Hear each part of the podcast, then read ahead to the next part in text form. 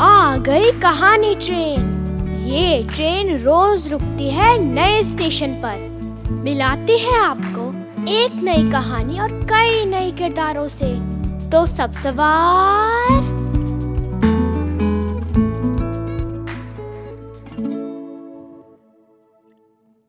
आज की कहानी है, कैसे बने घर? इसे लिखा है मनोहर चमोली मनु ने। इस मज़ेदार कहानी पर कहानी सुनने के बाद बातचीत करेंगे। तो ध्यान से सुनिएगा। बहुत पहले की बात है।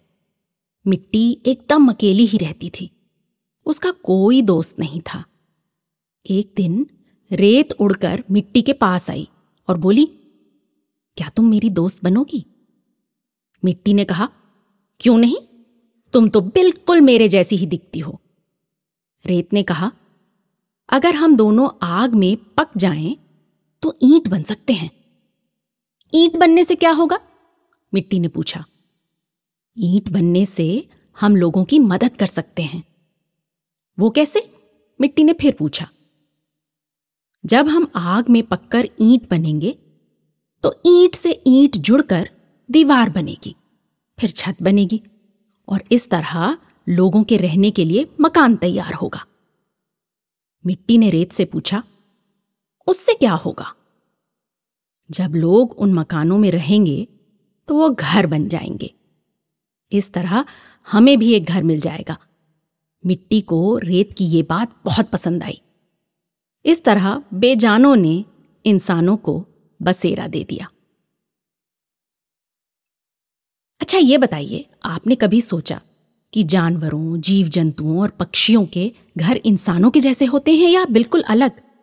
जैसे चूहे का घर, मकड़ी का घर, पक्षियों का घर, शेर का घर आदि। क्या इनके घर को भी घर ही कहते हैं या कुछ और?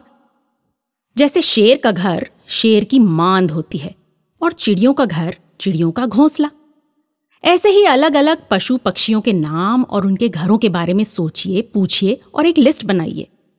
और फिर इन घरों के चित्र भी बनाइए और सबको दिखाइए। मिलते हैं कल एक नई कहानी के साथ।